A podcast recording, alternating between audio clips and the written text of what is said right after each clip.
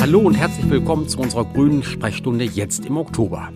Ein Thema, welches relativ oft an uns herangetragen wird, ist das Thema Pilze im Rasen. Und wenn man sich damit auseinandersetzt, muss man vielleicht zunächst eine Einteilung vornehmen. Einerseits in Pilzkrankheiten, da geht es dann um Schneeschimmel, Dollarflecken oder um Rotspitzigkeit. Das ist aber jetzt nicht das Thema. Es geht um Hutpilze, die mitunter auch in Rasenflächen wachsen. Das können ja Steinpilze sein manchmal, es können aber auch Fliegenpilze sein, die dort wachsen.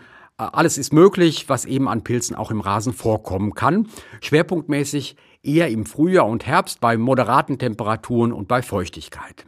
Was man sich immer vor Augen führen muss, solche Pilze wachsen am liebsten dort, wo absterbendes modriges Holzmaterial irgendwie im Boden steckt. Beispielsweise, weil vielleicht vor einigen Jahren ein Baum umgesägt worden ist und man seinerzeit nicht die komplette Wurzel entfernt hat, dass man sagt, das macht jetzt zu, zu, viel Arbeit und die Wurzel ja belassen hat, damit die dann im Laufe der Jahre verrottet, was sie auch tut. Dafür sind diese Pilze auch wichtig und die tragen natürlich ganz erheblich dazu bei, dass dieses organische Material dann im Laufe einiger Jahre entsprechend verrottet. Die Pilze, die dann so aufwachsen, das sind im Grunde nur, ja, wie bei einem Eisberg auch. Da ist es ja so, dass das Allermeiste im Wasser ist und hier ist es bei den Pilzen so, dass das Allermeiste im Erdreich ist.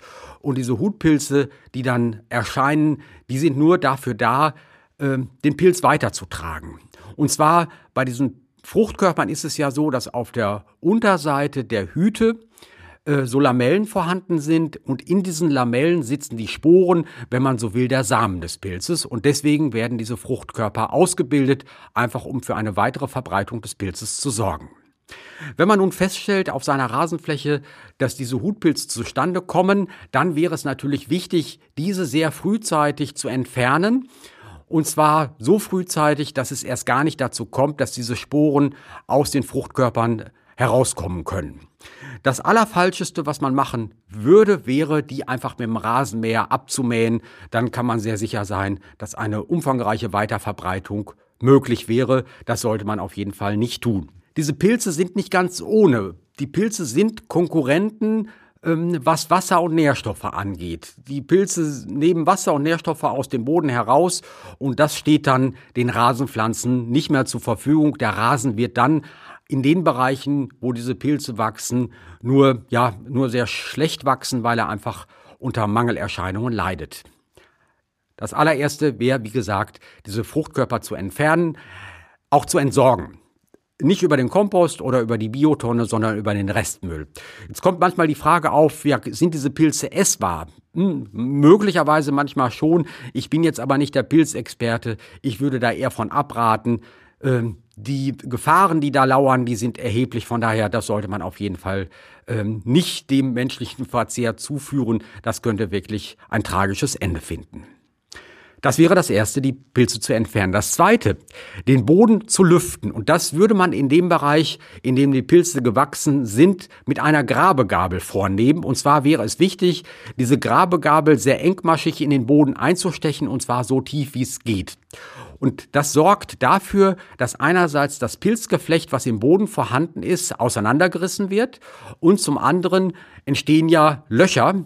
Und diese Löcher sorgen dafür, dass eine bessere Wasser- und Luftführung im Boden erfolgen kann. Und das tut dem Rasen auf jeden Fall gut. Wenn man es ganz gut machen wollte, dann wäre es wichtig, diese entstandenen Löcher, die so etwa so dick sind wie so ein Finger, dass die mit Sand gefüllt werden, weil dann eben auch dauerhaft eine deutlich bessere Durchlässigkeit im Boden vorhanden ist.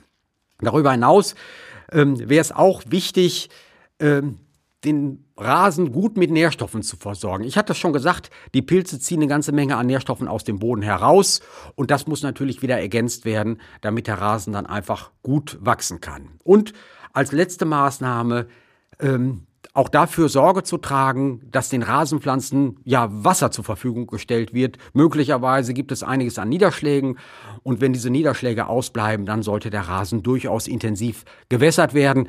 Das trägt einerseits dazu bei, dass der Dünger gut wirken kann, aber eben auch ist das wichtig, damit die Rasenpflanzen sich dann entsprechend äh, gut erholen können. Wenn ihr so diese Maßnahmen befolgt, sollte es gelingen, einerseits die Pilze ähm, ja, zu vertreiben, den Pilzbefall zu reduzieren. Und auf der anderen Seite wird es auch dafür sorgen, dass der Rasen sich erholt. Und auch das kann man sagen, dieses Problem mit dieser Pilzbildung ist oft nur temporär vorhanden und zwar so lange vorhanden, wie eben dieses Holzmaterial noch im Boden steckt. Wenn das dann endgültig vollständig verrottet ist, wird dann auch diese Problematik mit den Pilzen verschwunden sein. Von daher kann das sein, dass das so ein oder zwei Jahre sind und danach dann nicht mehr. Ich wünsche euch viel Erfolg bei der Pilzbekämpfung im Rasen und freue mich, wenn ihr beim nächsten Mal wieder mit dabei seid.